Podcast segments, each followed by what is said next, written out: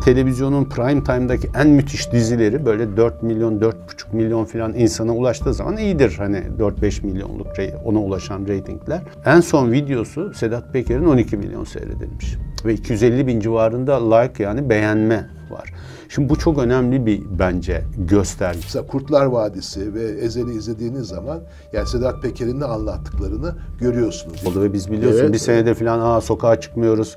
Ne güzel Hava işte hava temizlendi, deniz tertemiz Evet, evet, evet. filan. Aa ne güzel baktığımız zaman denizi görüyoruz dediğimiz noktanın ortasında demek ki yani dipten gelen dalga ya bambaşka bir şeyi yapmışız, yapmışız, yapmışız. Yani geçerken bir anda yani hem eşim hem çocuklarımla birlikte yani şoke olduk çünkü sadece kıyı değil yani denizin ortası tamamıyla yani o böyle hani bazı e, buzullar falan çöküyor böyle hani apokaliptik bir şekilde yani kıyamete gidiyormuş gibi acayip bir beyaz e, kaplama var.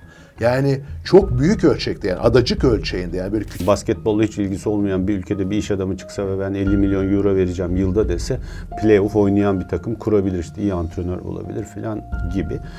Bu yılın e, ilginç noktalarından bir tanesi bütçeler.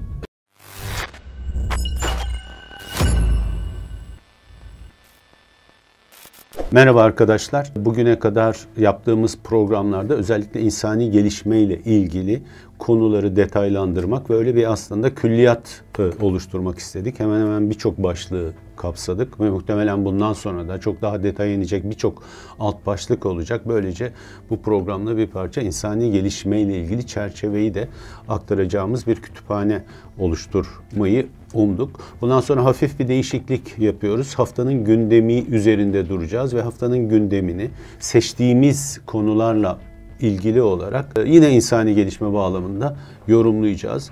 Bu hafta seçtiğimiz gündemin başında yine geçen hafta başladığımız konu geliyor. Sedat Peker olayı yine inceleyeceğimiz konulardan biri. Geçen hafta bunu biz Fuat Hocam uluslararası diziler, yabancı diziler bağlamında, yabancı operasyonlar, insanlar nasıl ilgilendi ve uğraştı bu tür e, olaylarla e, diye incelemiştik. E, Türk dizileri de var aslında. Epey bu konuyu alan ve orada da değişik açılardan işte mafya, suç örgütleri, suç örgütleri devlet ilişkisi incelendi.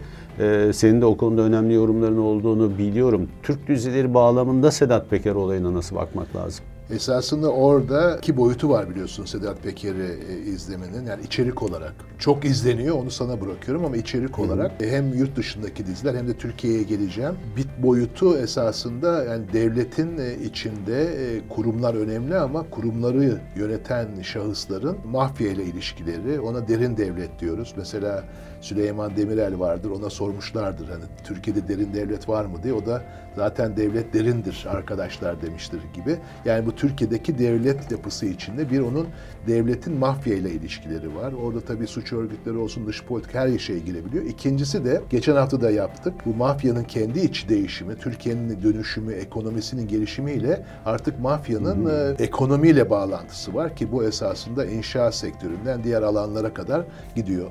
Bu bağlamda e, biliyorsun en önemli şeylerden bir tanesi 1990'ların sonunda oluşan bu susurluk dediğimiz süreç süreç var vardı. Oralardan başlayarak ben iki tane, üç tane dizinin çok önemli olduğunu düşünüyorum. Bu iki dizi ilk başta olan bir Kurtlar Vadisi vardır. Kurtlar Vadisi çok izleniyordu. Sedat Peker videoları gibi.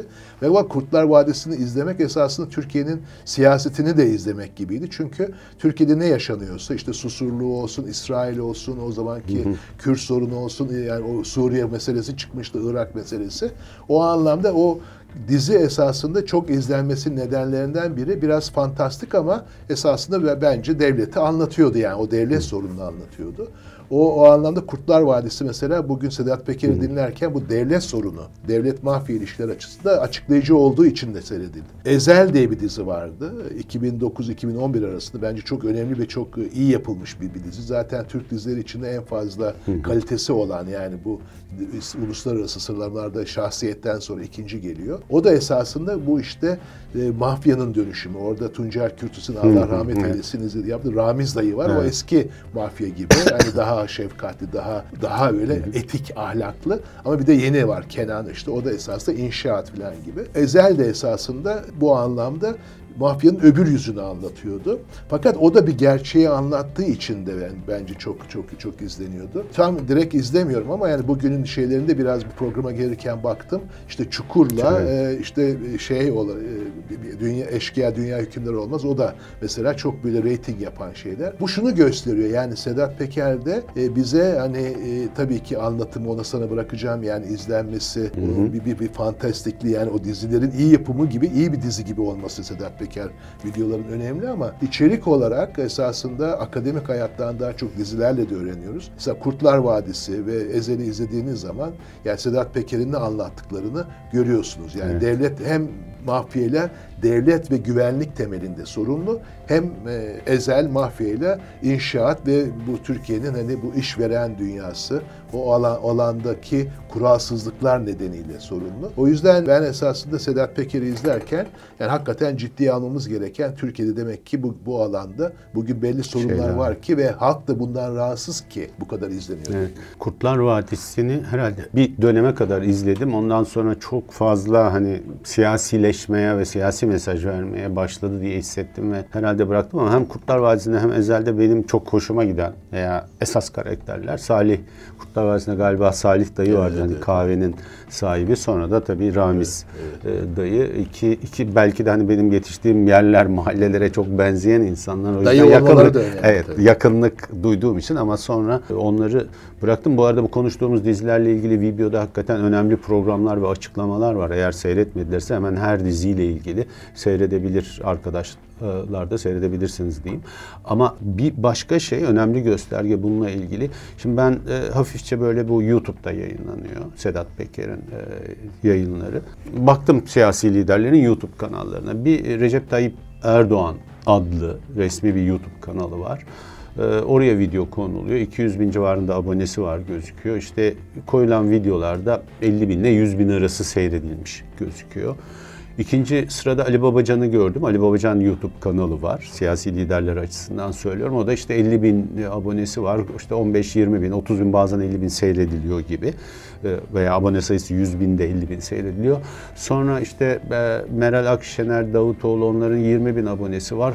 Koydukları oraya koyulan onların videoları e, da işte 5 bin, 10 bin böyle küçük çok küçük sayılarda şey yapıyor. Kemal Kılıçdaroğlu adına bir video YouTube kanalı yok ama bir CHP kanalına yönlendiriyor öyle gördüm. Orada hani söylemeye CHP nedense bu şeyleri pek sevmiyor galiba. Orada hani o 15 seyretme, 20 seyretme, 30 seyretme gibi hani komik şeyler var. Bu sayılar şundan önemli oraya geleceğim. Televizyonda işte herkesin prime time tartışmalarını herkes işte merak eder. Yani en azından entelektüel kesim merak eder. Orada en iyi reytingler böyle yüzde biri böyle bulmaz. O da 500 bin, 600 bin, 700 bin izleyici demek.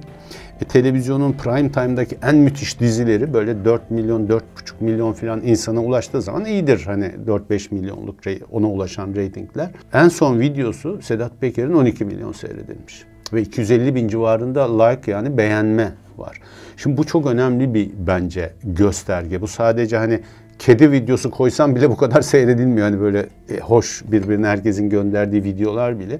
Bu bence çok önemli bir toplumsal psikolojiyle bu anlatılanın denk düştüğü veya anlatma üslubunun bir şeylerin denk düştüğü anlamına geliyor. Dolayısıyla hem iktidar partilerinin hem muhalefet partilerinin ya da bu işle uğraşan herkesin o toplumsal psikolojiyi anlamaları bence çok çok önemli. Çünkü çok uzağında kaldıkları bir toplumsal psikoloji var. Sadece iktidar için de söylemiyorum, muhalefet için de söylemiyorum. Deminki YouTube sayıları da söylüyor.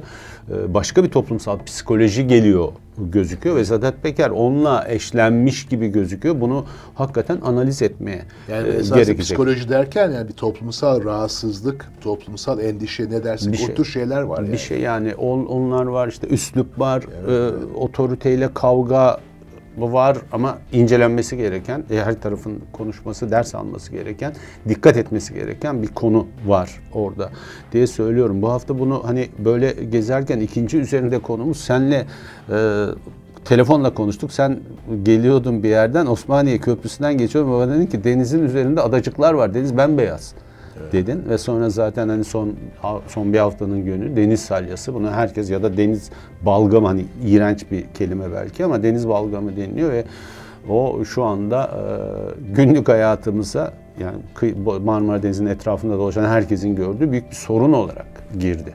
Evet yani deniz e, salgını da esasında e, biraz evvel e, Sedat Peker videoları ve siyasi partiler, siyasal yani tab- tartışmada çok fazla konuşmuyoruz biz. İkinci konuşmadığımız fakat çok benim yani ciddiye aldım, senin de ciddiye aldın. Tabii bu, bu konuşurken hata yapmayalım. Osmaniye dedin, Osman Gazi Köprüsü. Özür dilerim, pardon hocam. onu, onu, onu vurgulayayım.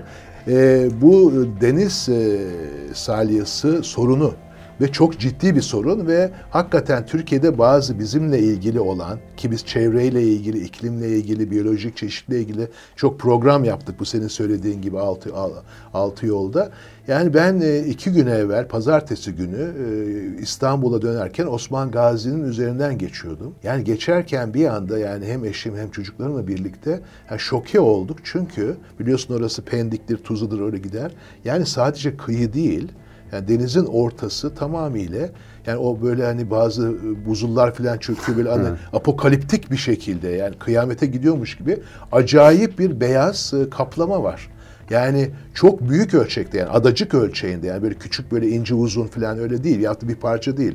Müthiş büyüklükte bir beyaz yani deniz gözükmüyor gibi bir şey oluyor. O yüzden de e, bu e, deniz salyası olayını e, Türkiye'nin incelemesi lazım. Türkiye'nin ilgilenmesi lazım. Hükümet bence ilgilenmiyor. Cumhurbaşkanlığı ilgilenmiyor. Yani belediyeler de esasında İstanbul Belediyesi, ilçe belediyeleri onların belki bu hafta sonu bir toplantıları falan olacak ama yani bunu birdenbire e, hep de sen de söylersin sivil toplum yani bu alanda bizim hakikaten yani yavaş yavaş yani çıkıyor ama çok ciddi bir sorunumuz bu deniz e, salyası. Nereden çıkıyor dediğimiz zaman yani okuyoruz. Ben de yani kabul edeyim. Yani evvelden bu kadar ilgilenmiyordum ve yani bir haftadır okuyorum. Daha da iki, üç gündür daha da fazla okudum. Esasında 1989'a gidiyor. Yani bütün bu yani sahillerin doldurulması, işte Türkiye'nin inşaatlaşması, Türkiye'nin hani dönüşüyor dediğimiz zaman bu çimentonun, inşaatın falan çok çok artmasıyla birlikte hafriyatlar onların denize gitmesi. Yani 89'dan başlayarak esasında her yıl oluyor. Fakat bu yılki çok büyük ölçekte oluyor ve çok uzun sürüyor.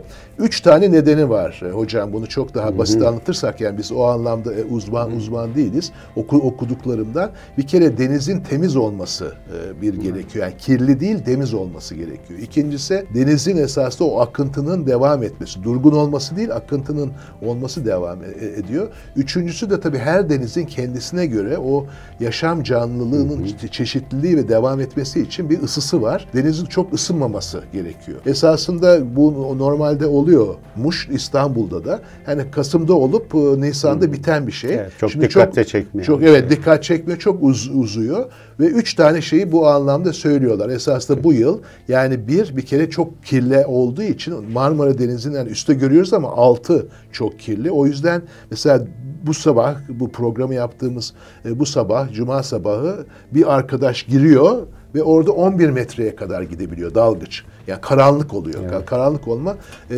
yaşamın azalması demek. İkincisi iklim değişikliği de Karadeniz'den başlayarak yani nehirlerin üzerinde olanlar, şunlar bunlar derken akıntı duruyor, durgunlaşıyor. Üçüncüsü de bu küresel ısınma ile birlikte ısınıyor. Bu üçü birleşince esasında ben okuduğumda işte e, bize izleyenler şöyle düşünebilir, öyle bitireyim. Yani bir yumurtayı yapıp çok ısıtırsan yumurta biliyorsun patlar ve o beyazı yani yumurtanın akı bir beyaz olarak çıkar. Yani bu olay esasında yani kırılmış bir yumurtanın o akının e, akı, akının beyazının çıkma, çıkması tabii o bütün planktonlar her şeyi engelleyebilecek şey oluyor. Yani İstanbul'da e, Marmara Denizi'nin ölümü İstanbul'un ölümü ve yaşanamaz hale gelmesi deniyor. Tabii. Yani Marmara Denizi'nin ölümü gibi çok ciddi bir sorunla karşı karşıyayız. Yani be- benim anladığım o şeyden mikroorganizmalar bütün bu senin anlattığın nedenlerle çok büyük ve çok hızla artıyorlar Evet. ve e, bir şekilde kusuyorlar E, ve denizin üstüne doğru kusuyorlar. O da planktonlarla birleştirip o büyük sümüksü doku, bal, Evet. e, balgam veya işte salya dediğimiz büyük kütleleri oluşturuyorlar. Bu da yaşamı Oradaki öldürüyor. ve bu da oradaki yaşamı öldürüyor. Tabii yani şöyle e, düşünüyorum. Şimdi biz aslında bu pandemi döneminde oldu ve biz biliyorsun Evet, bir senedir falan aa sokağa çıkmıyoruz. Ne güzel Hava işte hava temizlendi, deniz tertemiz Evet, evet, evet. filan. Aa ne güzel baktığımız zaman denizi görüyoruz dediğimiz noktanın ortasında demek ki yani dipten gelen dalga ya bambaşka bir şeyi yapmışız, yapmışız, yapmışız ve o bir yerlerde e, patlamış. E, kritik olan noktalardan bir tanesi tabii sonra şimdi peki ne yapmalı sorusu hep benim aklıma gelen sorulardan biri. Güzel. Ama Önümüzde böyle bir mesele var. Ve orada çok çabuk çözümü olan bir şeyden de söz etmiyoruz. Çünkü bizim mesela yaptığımız programlar demin de konuştuk. İnsani gelişmeyle ilgili programlar. Bu sene iklime çok önem verdik. İklim değişikliği, antropojen değişikliği. En az seyredilen program iklimle ilgili mesela program e, kısmı oldu.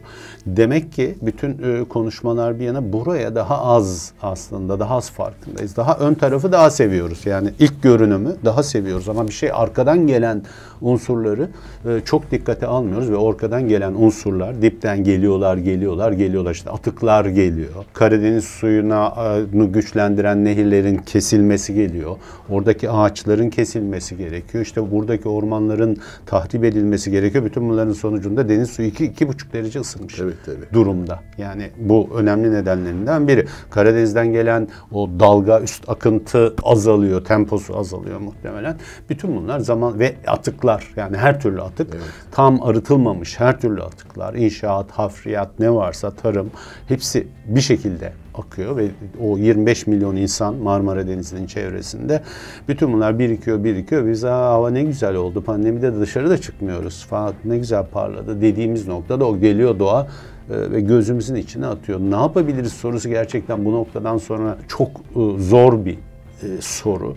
Ama ben hep söylüyorum yani burada tabii ki işte belediyeler faaliyet yapıyor. İşte Çevre Bakanlığı, kamu kuruluşları çeşitli faaliyetler yapıyor. Bir sürü yönergeler var, talimatlar var filan var. Ama hala hem belediyeler hem Çevre Bakanlığı gibi yerlerin ön görünüm noktaları daha hassas oluyor. Çünkü toplum ön görünüme de daha hassas. Yani önde olan biten şeylere daha hassas. Orada güzel bir inşaat çıkmasına daha duyarlı toplum belki. Onun yarattığı etkilere o kadar duyarlı değil. Çünkü o arkada.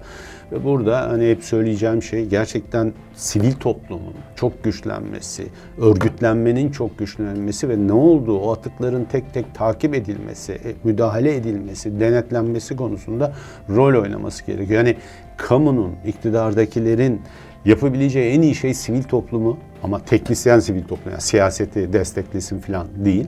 Teknisyen sivil topluma yol vermek, onu güçlendirmek ve onların bu süreçleri denetlemesine imkan vermek. Bence en şey bu. Yarın İstanbul'un üzerine de gideceksek yani daha iyi iş olacaksa Marmara Denizi bu sivil toplumun daha aktif e, müdahale etmesi ve toplumun sahip çıkması. Yani son dönemlerde mesela sivil toplum hani balık yemeyle, balıkları korumayla, balıkların üretimi, balıkçılıkla üzerine bir girişimlerde bulunmuştu biliyorsun Lüfer temelinde. Bu Salya'nın bir sonucu esasında biz ne denize girebiliriz e, Marmara'da ne balık yiyebiliriz. Yani Evet, o ikisi yüzden de çok yaşamımızda- hale geldi. Herkese de o yüzden söyle- sivil o. toplumla ilgili söylediklerin çok önemli. Bunun bir yönetim mekanizması, denetim mekanizması e, olması gerekir. Bu haftanın e, üçüncü konusuna e, geçelim bu şeylerle birlikte. Üçüncü seçtiğimiz konu sporla ilgili. Euroleague'de Türkiye önemli bir başarı kazandı. Önümüzde de e, umutlu olduğumuz bir Avrupa şampiyonası var. Her ikisi de Türkiye'ye aslında bir de belki iyi taraftan bakılabilecek, hoş şeylerin de olabildiğini gösteren örnekler. Tabii. Yani ben e, bu pro- bunu seçtik e, Vural çünkü e, Anadolu Efes Barcelona maçını seyrettiğimiz zaman ikinci defa Fenerbahçe'den sonra bir Türk takımı e, EuroLeague'i kazandı. İkincisi e, Türk antrenörü EuroLeague'i kazandı. Bu da bu da çok önemli çünkü e, Avrupa Euro 2020 futbolla da ilgili bir şey bu. Bir Türkiye antrenörünün şey kazanması, e, bu ligi kazanması. Üçüncüsü e, biz esasında hani Efes, Anadolu Efes, Barcelona derken hani Barcelona'nın kazanması sürpriz olabilirdi. Çünkü üç maç yapmışlar. Üçünü de Anadolu Efes kazandı.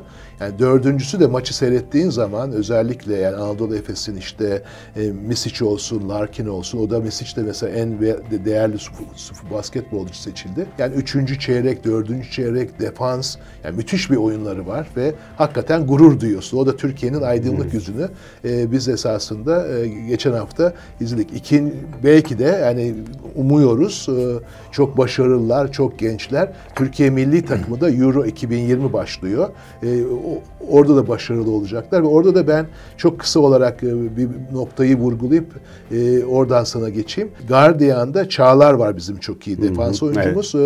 E, onunla ilgili Türkiye'nin futbolunun dönüşen yüzü diye bir yazı okudum. Hakikaten okuyunca da çok hoşuma gitti. Çünkü Çağlar aynı zamanda Altın Ordu'dayken e, Cengiz de çünkü çok önemli bir oyuncumuz. İkisi de İngiltere'de ve çok Cengiz Roma'daydı aynı zamanda. Yani ikisi de aynı Altın Ordu'da aynı odada kalıyorlarmış. Oradan şey yapıyorlar. Üç büyükleri atlayaraktan çok, çok iyi kulüplere geliyorlar. Esasında orada da hani Anadolu Efes gibi yani futbola, gençliğe, e, futbolun bilimselliğine yapılan yatırımın sonuçlarını bu e, arkadaşlarda görüyoruz. O yüzden hani Türkiye'yi tabii ki yani büyük bir şekilde e, destekleyerek Euro 2020'de izleyeceğiz ve bakacağız ki oradaki çok kritik oyuncular e, esasında e, amatör liglerden evet. gelip e, Türkiye'nin o üç büyükleri atlayıp şimdi Avrupa'da Direkt çok gidiyorlar. önemli yerlere gelmiş oyuncular. Euroleague'de benim yani basketbol şöyle bir şey aslında. Bütçeye daha duyarlı bir spor. Özellikle Euroleague'deki profesyonel basketbol. Hani basketbolla hiç ilgisi olmayan bir ülkede bir iş adamı çıksa ve ben 50 milyon euro vereceğim yılda dese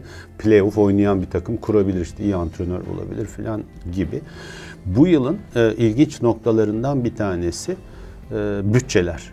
E, en büyük bütçe bir numarayla Barcelona'ya ait 40 milyon üstünde 41 milyon euro bütçesi var. Efes Pilsen 8. sırada 24 milyon euro bütçeyle. Fenerbahçe 6. sırada 30 milyon galiba euro civarında bir bütçeyle. İlginç olan şey e, yani 3 takım 40 milyon euronun üstünde bütçeye sahip ki yani çok önemli bir bütçe. Bunlardan üçüncüsü Real Madrid. Efes onu Real Madrid'i playoff serisinde eledi. Bunlardan ikincisi CSK. Onu yarı finalde eledi. Bunlardan birincisi en pahalısı Barcelona. Onu finalden etkiledi, e, eledi. Bu çok e, bu önemli bir gösterge. Aslında hani futbolda da bazen diyoruz ya böyle bir Portekiz takımı çıkış yapıyor. Yani bütçe tabii çok önemli falan diyoruz ama daha küçük bütçeli bir Porto, Porto takımı çıkıyor ya da Sporting Lisbon bir çıkış yapıyor veya Almanya'da daha küçük bütçeli Bayern'le falan olmayan Borussia Dortmund falan Leipzig falan daha küçük bütçeyle çıkış yapıyorlar. Basketbolda bunu belki daha zor olmasına rağmen Efes Pilsen'in başarısının önemli noktasından bir tanesi bu. Kendisinin neredeyse iki katı bütçeyle çalışan takımların her birini geçerek e, şampiyon oldu ve senin dediğin gibi herhalde ilk defa bir takım sporunda e, Türkiye bu yüzeyde bir Türkiye antrenörü e, de şampiyon oldu. İlk beşinde de bir oyuncu evet, Türkiye evet. Türkiye'de yerli yetişmiş evet. Oyuncu vardı. O yüzden o bir umut verici bir nokta. Her şeyin parayla da birebir e, gitmediği ve arkada başka bir organizasyonla, başka bir dinamizmle daha iyi başarı hikayeleri e, yaratılabileceğiyle ilgili. O da bizim noktamızda ve özellikle futbolla uğraşan kulüp yöneticilerimizin aklında, kafasında bir not olarak kalsın, bir örnek olarak baksınlar.